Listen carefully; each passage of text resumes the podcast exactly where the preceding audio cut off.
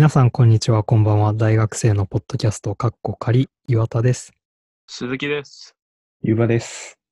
今回のテーマは、自分の考えを的確に相手に伝える方法とは？鈴木は何が一番重要だと思う？一番重要なのは、あの自分の置かれている状況を正しく伝えることかなっていうのは一つあると思ってて、まあ、どういう考えなのかにもよるけれども、その自分の考えっていうのは、あの全部何かから独立してるわけじゃなくて、いろいろ自分の経験から出てくるわけじゃない？で、それを他人にただ話しても、他人は自分と同じ経験をしてるから、全然実感を持って理解できないってことはよくある。だからどういう文脈で自分がそういう考えを持つように至ったかっていうのが、なんだろう、まあ、あの全部それは説明しなくてもいいんだけど、あのちゃんとそこが分かるように説明するっていうのは一個大事かなって思う。なるほど。湯葉は何が一番大事だと思う？まあ、僕も鈴木と同じで、まあ、経験の部分がすごい重要になってると思うんだけど、まあ、人に、まあ、自分の考えを伝えるときに一番まあよく使われるツールとしてあるのが言葉だと思ってて、まあ、その言葉に対する意味付けって、やっぱ個人によって差があると思うんだよね、若干な。まあ、事象的な定義は、まあ、あったとしても、その経験、今までの経験でその言葉をどうやって使ってたか、きたか、どういうシーンでどの言葉を使ってきたかによって、その言葉の意味の若干の差があると思うから、まあ、そこがすごいなくなれば、的確に伝えられるのかなと思うから。やっぱ二人とも一番大事なのは、結局それぞれの経験に左右されるところがあるから、そこをちゃんと共有するか、もしくは説明してどういう文脈で自分がその考えを言っているのかっていうのを説明することが大切っていうこと？そうだね。やっぱり言葉の使い方って、すごい同じだと思っていても人と違うことって多いと思うのよ。だから、その部分で文脈を伝えるっていうのは、一つ正しく伝える有効な手段だと思う。あともう一個あるとすれば、あの、対義語、なんとかじゃなくて、なんとかだよっていうことを言ってあげると、相手がその自分の持ってる言葉遣いのイメージっていうのはすごい持ちやすくなると思う。その対義語でなんか例って思いつく？例えば、ちょっと哲学とかの話になっちゃうけどさ、哲学とかってすごい読んでても、パッとその一つの単語だけで意味をつかみづらいものってのはあるわけじゃん。例えば、絶対的な真理とかいう言葉があったって、絶対的な真理って何なんだろうっていう風になったりとか、あの、するわけよ。そういう時に、あの、まあ絶対的の反対だったら相対的っていう風になるから見る人によって違うみたいな言葉を挟んであげると見る人によって違う真理じゃなくてあの絶対的真理だよっていう風にちょっと伝わりやすくなると思うんだ。確かに俺も、こう、大学受験時代に大変お世話になった塾の国語の先生に、文章の意味わからなくなったら、とにかく対比を考えるとまとめやすくなるよ、みたいな話を散々されて、確かにそうだなと思ってたけど、そうだね。そう、そう、そういうことよね。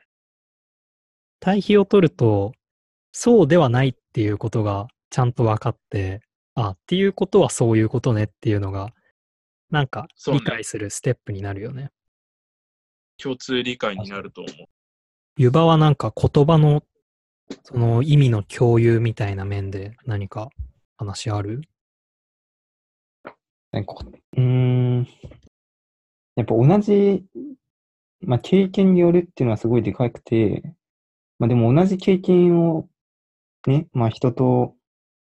全く同じ経験をしていくっていうのはすごい難しいっていうかまあ無理なことだから、まあ、そこを補うための手段として対義語っていうのはすごいありだと思う。あとね、あの、よくさ、これ、ちょっと会話ベースの伝え方かどうかわかんないんだけど、わかりやすく伝えるためには結論から入った方がいいみたいなことを言う人はいるじゃない？その、俺ってこう思うんだよ。なんでかっていうと、こうでこうでこうで、だからこう思うんだよいな。そういう風な喋り方って一個あると思うけど、実はそれって、あの、すべての言葉について通用するわけじゃなくて、逆に、あの、一緒に考えていった方が伝えやすいことってのはあると思うんだよね。特に、あの、さある程度相手があらかじめ考えたことあることだったら、最初に結論を持ってきちゃうのが分かりやすいと思うんだけど、そうじゃなくて、相手が全く考えてないことを伝えたいときには、一緒に考えながら伝えるっていうやり方でやった方が伝えやすいと思う。それは思考のプロセスを共有できるっていう意味では確かに分かりやすいと思うんだけど、その最初に結論を出すことってやっぱりゴールが見えることだから、うんそのゴールを見ながら、ゴールを見た上で一緒に考えていくっていうところをもう一回たどるっていう意味では、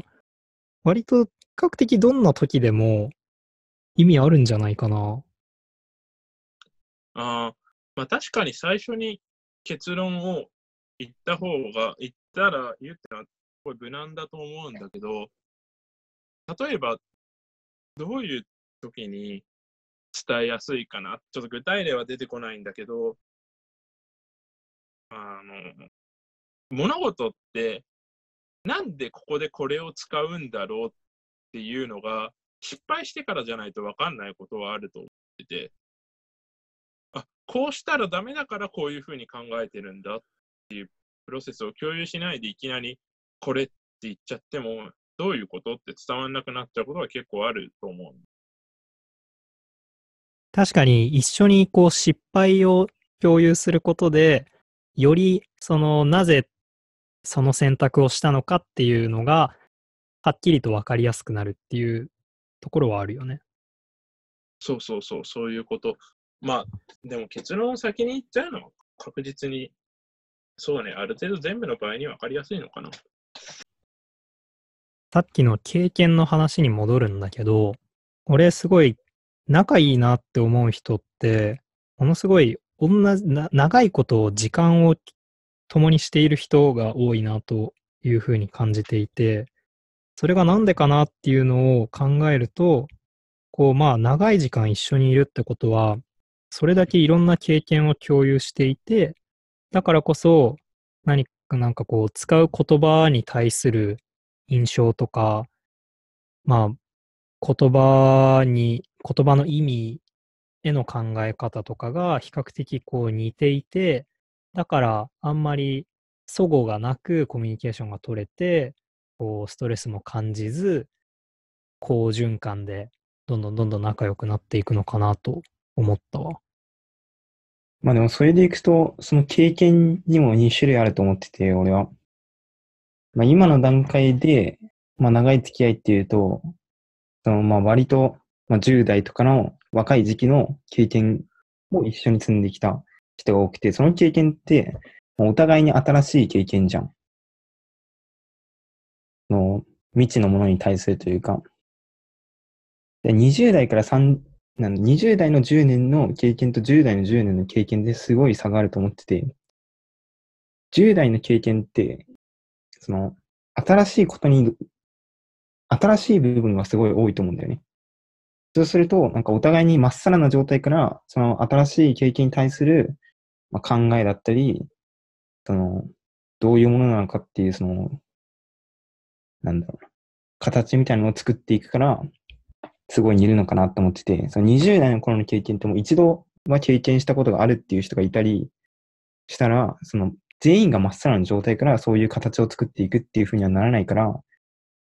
まあ、10代の時により一緒にいた人の方が考えは似るのかなって思う。その全員がまっさらな状態ではないところでの経験っていうのは、例えばなんか日常的な簡単な例だとどんなのがある？え例えばじゃあ、みんなでご飯屋さんに行こうってなった時に、まあ、誰か一人が自分の知ってる店を紹介するのと、みんなでここに行こうって言って決めるのでは違う、違いがあると思ってて、まあ、どっちも美味しい店だったとして、とみんなで決めて誰も知らない状態でみんなが一緒に食べた時の美味しさって、その新し、なんだろう、未知の美味美味しさというか、もうそれまで知らなかった白紙の状態からその美味しさを味わってるから、まあ、いろんなことができてきて、まあ、みんなで共有されるけど、その一人が紹介する場合は、その一人はもうその美味しさは、もう想定された美味しさなわけじゃん。そうするとそこに対するなんだろうな。あ、こんなに美味しいんだっていう、まあ驚きだったり喜びみたいなのも、まあ薄れちゃったり、まあ若干他の人とそこに対する思いとか考えみたいなのが誤差が出てきちゃうのかなって思う。ごめん、関係ないけど、具体例出すって大事だね。わかりやすく伝えるのに。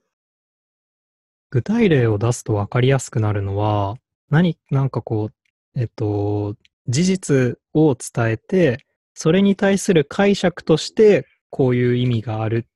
ていうことで、この言葉を使ってるんだなっていうのが共有できるから。うん。まあ単純に経験が共有されませんか？具体例って。それで。言葉の解釈もそうだし、疑似的にどういうことを彼は体験して、そこから考えてるのかなっていうのがわかるよ。まあ具体例出したらもっと理解が深まるっていう点では、その定義を出された後にそのことを、まあさっきやったら白紙の状態で経験した方が、まあより近い考えとかそういうものを持つっていう風になるっていう定義を与えられた後に、まあ多分き聞それを聞いた方は、じゃあ具体的にどんなことなんだろうって多分想像すると思うんだよね。その後に具体例を出すことで、そことの差異を埋めて、まあより深い理解に至るのかなっていうことはあると思う。じゃあ喋る順番としては、最初から具体例を出すんじゃなくて、一旦抽象的な話をして、相手にちょっと考える時間を与えた上で、具体例を出すことで、相手がその差異を調整するだけで済むようにすれば、スムーズにお互いの使ってる言葉の意味を共有できるっていうこと。あ、そうだね。なんか、浅いところから入ってどんどん深く、例えば難しい単語をパッて言うとするじゃん。まあ、そしたら、まあ、それってどんなことなんだろうって一旦考えさせた上で、定義的な部分を言って、さらにそれって具体的にどんなところなんだろうってな、相手がなった時に具体例を言うことで、まあ、なんだろうな、段階的にはどんどん深くなっていってるわけじゃん。で、最後にそれを全部理解させた後にもう一度なんか、まとめてみたいな感じで、だからこれはこういうことだったんだよっていうふうに言ってあげれば、すんなり理解されるのかなって俺は思う。あの、最初に結論を言って話し始めるっていうのは、その湯葉が言ってた、その最初に示して予想させることで、ズレを認識させてやるってのも、そういう意義があるし、もう一個やっぱり全体の構成を明らかにして話し始めるっていうことで相手は分かりやすく効果があると思うんだよね。あの、全体の構成、例えばプレゼンとかでも最初に3点アピールポイントがありますみたいなことを言って、あ、3つなんだって観客に分からせてから話し始めるわけじゃない。そういう全体の構造を明らかにする？一つ分かりやすくなるポイントかなと思います。ちなみに鈴木は実践できてるの、それを？うーん、今話しながらやろうとしてるけど難しいよね。さっきからできるだけ分かりやすく伝えようとは思ってるんだけど。まあ、ただプレゼンとかの時にはそういうことを意識して書くかな。まあ、だから会話ベースでどれくらいできるかっていうと微妙ですよね。確かにね、会話で、すべての会話でいちいちそうやって考えてたら、なんか、自然にできるようになっていけばいいけどさ、それで練習してって。最初の方とかすごいパンクしそうだよね、頭が。パンクするし、あんまりずっとやってると多分ちょっと変だよね。確かに。ちょっと結論先に言ってくるよな。めちゃめちゃ構成分かりやすいよな。会話で構成が分かりやすいのは逆に不自然だとは思う。まあそれは会話っていうのがさ、必ずしも考えを的確に伝える方法、あ、伝える必要がないっていうところそうだはあるよね。プレゼンとかとは違うからね。会話だと意外な、意外なオチとかさ、まあぶっ飛んだ話とかの方が面白かったりするもんね。あと、会話だとやっぱり聞き手がその場でリアクション取れるじゃん。そうすることで、あの、さっき岩田がしてたみたいに、具体例なんか出せるとか、それってこうじゃなくてこういうことみたいに補っていけるから、あのそこまで構成を考えなくてもいいとかある。プレゼンは一方で、途中で中断されないから、わかんないとそのままわかんないで過ぎちゃってわかんなくなる。まあでも、そうするとなんか、会話でわかりやすく伝える方法ってなんだろうっていうふうにちょっと気になるけど、どこで差が出てくるんだろうっていう。会話の目的って結構さ、感情の共有にあると思うのよ。そもそも意味を伝えようっていう意図が少ない。なんか、この間こんなことがあったんだよねって言って、自分はこう思った。で、相手にも共感してほしいみたいなイメージで喋る内容が多い気がしてて、そうすると、最初から自分の思い、感情を伝えるというよりは、まずは正確に起きたことを伝えつつ、それを自分がどう感じたのかっていうのと、こう、同じように感じてもらえるように誘導しながら喋るみたいな。稀に失敗するときない。その悲しい話だと思ってしたら、あ、でもむしろ逆が多いか。受ける話だと思ってしたら、同情されちゃったみたい。それはあるね。それはやっぱり誘導の仕方が下手だったのか、最初に結論を示すべきだったのか。なんか、あれだよね、その、親しい友達同士だと、ある程度どの話をどういう感情として振るかって分かってくるから、あ、これくらいは彼の中では、なんというか、悲しい話じゃなくて自虐ネタなんだなとか、そういうのが分かってくるから、あの、むしろ前振りない方が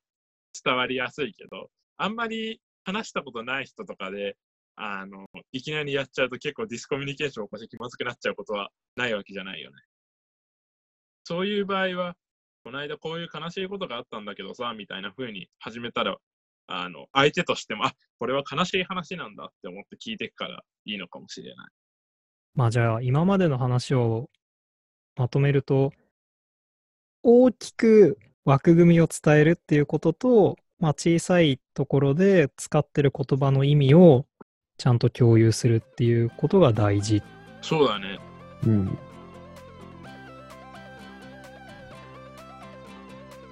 それでは次回のテーマは学歴についてということで、皆さんさようなら。さよなら。